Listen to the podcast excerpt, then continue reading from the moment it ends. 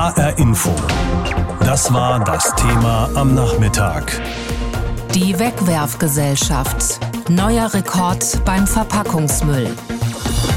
In Deutschland wird immer mehr Verpackungsmüll produziert. Das Bundesumweltamt hat jetzt neue Zahlen veröffentlicht und die sind recht erschreckend. 2017 sind in Deutschland mehr als 18 Millionen Tonnen Verpackungsmüll angefallen.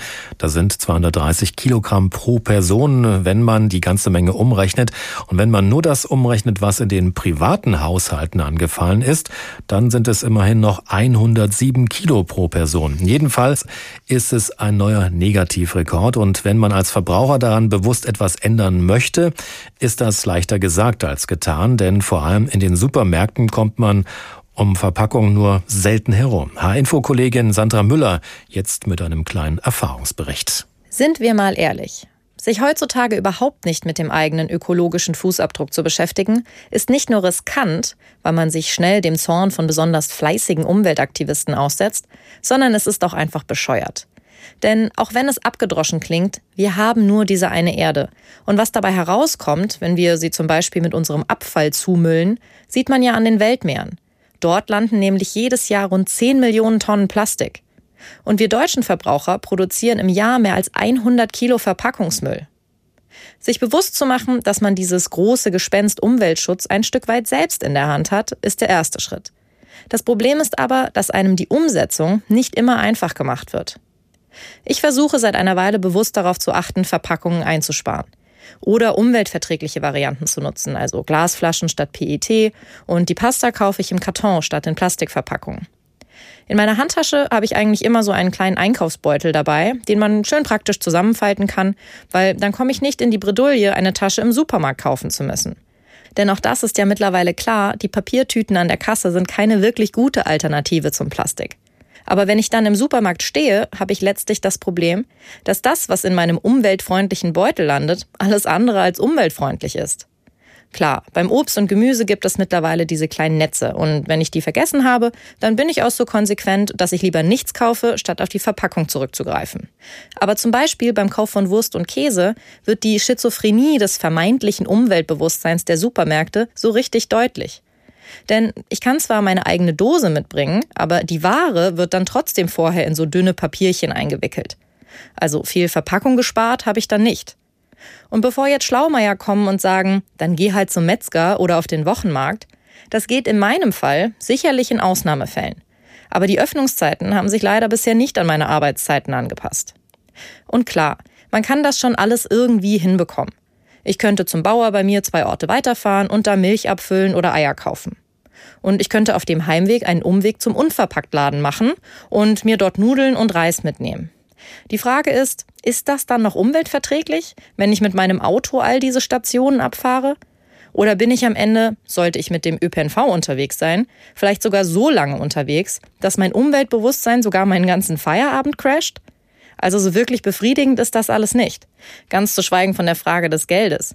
Denn umweltfreundliche Alternativen sind noch nicht so richtig flächendeckend vorhanden und all das, was es gibt, ist dann oft noch ziemlich teuer. Und so bleibt mir derzeit erstmal nur mein Bestes zu geben, um meinen eigenen Verpackungsmüll zu reduzieren. Und darauf zu hoffen, dass die Hersteller und Verkäufer meine Bereitschaft in Zukunft noch ein bisschen besser unterstützen. Wir alle kennen das ja, man bestellt sich etwas und sei es auch noch so klein beim Onlinehandel, was dann zu Hause ankommt, ist oft im Verhältnis dazu ein großes Paket oder Päckchen. Und wenn das dann erstmal auseinandergenommen ist, folgt das Öffnen der Originalverpackung und meist sagen sich dann viele von uns, muss da wirklich so viel extreme Verpackung mit dabei sein. Und genau das ist das Problem, was wir derzeit haben und was von Jahr zu Jahr immer größer wird. Die Menge des Verpackungsmülls in Deutschland ist weiter gestiegen. Durchschnittlich 226 Kilogramm Verpackungsmüll hat jeder Einwohner in Deutschland 2017 produziert. 18,7 Millionen Tonnen waren es insgesamt. Die Botschaft des Umweltbundesamtes zu diesem Rekordwert ist ebenso einfach wie klar. Wir müssen Verpackung vermeiden, wo es möglich ist, sagt Gerhard Kotschik, Verpackungsexperte beim Umweltbundesamt. Und lässt keinen Zweifel daran, dass seiner Meinung nach mehr möglich wäre als bisher. Sicher, das Wirtschaftswachstum sorge dafür, dass mehr produziert werde und durch gesellschaftliche Veränderungen gäbe es immer mehr Single-Haushalte, die kleinere Portionen kauften, was auch mehr Verpackungsmüll bedeute. Aber Kotschik beklagt, die Mehrweganteile bei Getränkeverpackungen gingen seit Jahren zurück. Das müsse sich dringend ändern. Auch den Trend zum Onlinehandel mit aufwendigen Versandverpackungen sieht er kritisch, genauso wie die Entwicklung, dass immer mehr Essen to go verkauft und geliefert wird, immer aufwendig verpackt. FDP und Grüne werfen der Bundesregierung angesichts der Zahlen Untätigkeit vor. Bettina Hoffmann, Umweltsprecherin der Grünen Bundestagsfraktion, kritisiert im Interview mit dem ARD Hauptstadtstudio, diese Zahlen dokumentierten wieder einmal das klimapolitische Versagen der Bundesregierung. Verpackungen werden ja nur wenige Tage oder Stunden genutzt und da kann man nicht nur einfach von der Verpackung reden, sondern muss auch alles mitdenken, was diese Verpackung ausmacht, nämlich Energie- und Rohstoffverbrauch bei der Herstellung. Hoffmann fügt hinzu, die Abfallpolitik der Regierung bestehe vor allem aus Zitat unverbindlichen Dialogrunden mit der Industrie und ein paar kosmetischen Maßnahmen wie dem halbherzigen Plastiktütenverbot. Widerspruch aus dem Bundesumweltministerium. Das Problem ist uns bewusst, sagt Ministeriumssprecher Nikolai Fichtner, und man habe schon viel getan. Wir haben darauf schon vor einem Jahr reagiert mit dem Fünf-Punkte-Plan für weniger Plastik und mehr Recycling. Ähm, das Grundprinzip ist, vermeiden, wo es geht, eine klügere Produktgestaltung, so dass besser recycelt werden kann und mehr Recycling. Momentan setzen wir die Maßnahmen, die wir in diesem Fünf-Punkte-Plan aufgeschrieben haben, um. Der Sprecher verweist auch darauf, dass es seit diesem Jahr ein Verpackungsregister gebe und höhere Recyclingquoten. Außerdem betont er, die genannten Zahlen seien zwar die aktuellsten verfügbaren, stammten aber aus dem Jahr 2017. Dieser Punkt ist auch dem Handelsverband Deutschlands, dem Sprachrohr des deutschen Einzelhandels, ganz wichtig. Er schreibt dem ARD Hauptstadtstudio, Die Zahlen des Umweltbundesamtes beziehen sich auf 2017 und berücksichtigen nicht das neue Verpackungsgesetz von 2019 und aktuelle Programme des Handels zur Einsparung von Kunststoffen und Verpackungen. Die Botschaft aus Ministerium und Handel ist klar, wir tun viel, damit die Verpackungsmüllzahlen bald besser werden. Gerhard Kotschik, der Experte vom Bundesumweltamt, ist skeptisch. Ich gehe nicht davon aus, dass es zu starken Rückgängen kommt, sondern dass es in einer ähnlichen Größenordnung bleibt oder vielleicht auch weiter steigen wird. Die Grünen fordern, bis 2030 müsse der deutsche Verpackungsmüll halbiert werden. Dieses Ziel solle die Bundesregierung gesetzlich verankern. Der Verpackungsmüll in Deutschland hat weiter zugenommen. Die Reaktion hat Sabine Müller aus unserem Hauptstadtstudio zusammengefasst. Die Wegwerfgesellschaft, neuer Rekord beim Verpackungsmüll, so haben wir das Thema an diesem Nachmittag genannt. Über die Problematik des Verpackungsmülls habe ich vor der Sendung mit Dr. Henning Wilz, Experte für Kreislaufwirtschaft beim Wuppertaler Institut für Klima, Energie und Umwelt gesprochen. Herr Wilz, warum kriegen die Deutschen dieses Problem einfach nicht in den Griff? Genau, traurigerweise sind wir damit quasi Schlusslicht in Europa und ich denke, einer der Gründe, warum wir uns so wenig Gedanken darüber machen, wie viel Verpackung eigentlich anfällt, ist unser Gefühl, dass wir ganz lange dachten, wir sind ja Recycling-Weltmeister. Also es würde sich schon jemand drum kümmern um die ganzen Verpackungen und deswegen bräuchten wir nicht überlegen, wie wir mit weniger Verpackung auskommen. Jetzt haben wir allerdings ja den grünen Punkt. Wir haben auch zum Beispiel die gelbe Tonne. Also das Gefühl, wir trennen fleißig und eigentlich müsste der Müll doch weniger werden. Warum funktioniert das offenbar nicht? Naja, wenn wir den Müll sortieren ganz am Ende und auch so gut recyceln wie wir wollen, dadurch wird er ja nicht weniger. Ne? Und das Problem ist, dass halt jedes Jahr diese Menge ansteigt. Sie hatten die Zahlen gerade genannt, ne? egal ob es Glas ist, ob es Plastik ist, es wird halt immer mehr. Und wir müssen ja auch für das Recyceln und Sortieren immer noch Energie aufwenden, Ressourcen aufwenden. Das kann also eigentlich nicht die Lösung sein. Das heißt also, wird in Deutschland insgesamt der Fokus zu sehr auf Müllrecycling gelegt und die Müllvermeidung dabei ziemlich vernachlässigt? Genau, wir sind extrem gut da drin, den Abfall loszuwerden. Ne? Also bei uns haben wir nicht diese sichtbaren Müllprobleme wie in anderen Ländern.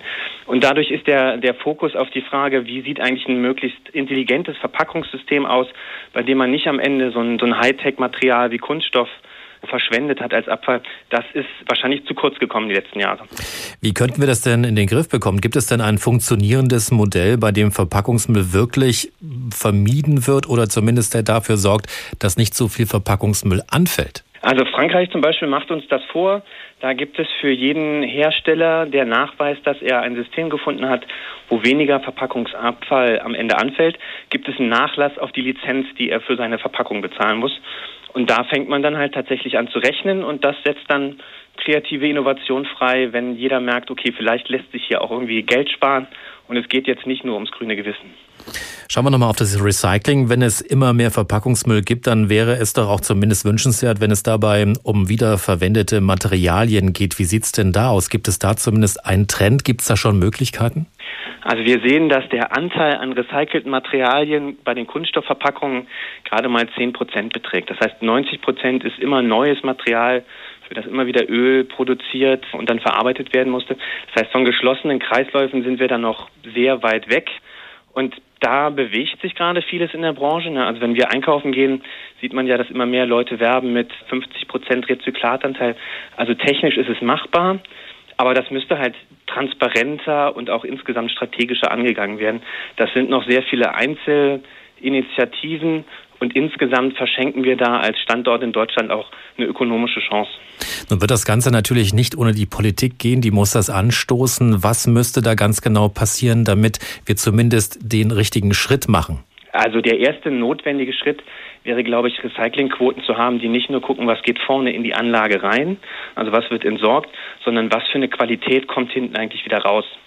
Und das ist was, was auch viele aus der Branche sagen, naja, wir recyceln, um die Quoten zu erfüllen und wir recyceln nicht, damit die Industrie das wirklich wieder einsetzen kann. Na, und da läuft die Diskussion schon, aber es ist halt, wie vieles, es geht zu langsam und da überholen uns andere mittlerweile und deswegen glaube ich, wird es da Zeit, da auch zu sagen, okay, hier müssen wir deutlich intensiver dran uns überlegen, wo wollen wir auch hin mit dem Thema. Ne? Also was ist die Vision für Kunststoff in der Kreislaufwirtschaft für das Jahr 2030? Was heißt denn das zum Beispiel jetzt für mich als Privatperson? Also was kann ich ganz persönlich machen, um Verpackungsmüll deutlich zu vermeiden? Also was wir sehen, einer der ganz großen Treiber ist Versandhandel. Und jeder, der zum Beispiel Klamotten im Internet bestellt und sich dann nicht ganz sicher ist, welche Farbe er gerne hätte und fünf verschiedene bestellt und vier davon wieder zurückschießt, der sieht ja bei sich, welche Menge an Verpackungsmüll er da verursacht hat. Und da zumindest mal fünf Sekunden länger zu überlegen und zu sagen, okay, das soll es sein, wäre halt schon mal ein Riesenschritt. Konservendosen, Plastikbecher, Zahnpastatuben. Der Müllberg aus Verpackungsabfall wächst und wächst. Hervorgeht das aus Zahlen, die das Umweltbundesamt heute veröffentlicht hat und die sind nicht schön. Maria Krautsberger, Präsidentin des Umweltbundesamtes, fordert deshalb, Abfälle möglichst schon in der Produktion zu vermeiden. Wie das funktionieren kann, Martin Honecker hat sich umgehört. Biogurken, jede einzeln in Plastik verpackt. Äpfel in einer Pappschale, außenrum wieder Plastik. Und dann noch der Salat für den Feierabend, komplett in Plastik verpackt. Zum Essen gibt's eine Plastikgabel gleich dazu. Praktisch, aber eine Umweltsünde. All das kann beim Einkaufen im Supermarkt schon mal im Einkaufswagen landen. Aber muss das sein? Nicht unbedingt. Für eine Möglichkeit, Verpackungsmüll bei Obst und Gemüse im Supermarktregal zu reduzieren, steht Carsten Blum. Das äh, geht blitzschnell. Wir brauchen hier gerade mal 200 Millisekunden für eine Produktkennzeichnung. Gemeint ist ein Laser. Blitzschnell brennt der Logos und Schriftzüge in die Schalen von Äpfeln, Kartoffeln und Zucchini. So lässt sich zum Beispiel Biogemüse auch ohne Verpackung von konventionell angebautem Gemüse unterscheiden.